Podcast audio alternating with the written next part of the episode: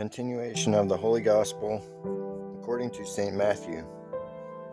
At that time, Jesus said to his disciples, If any man will come after me, let him deny himself and take up his cross and follow me.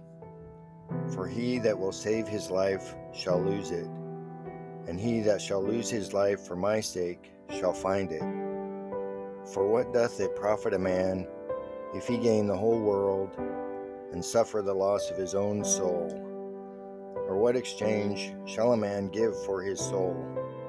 For the Son of Man shall come in the glory of his Father with his angels, and then will he render to every man according to his works.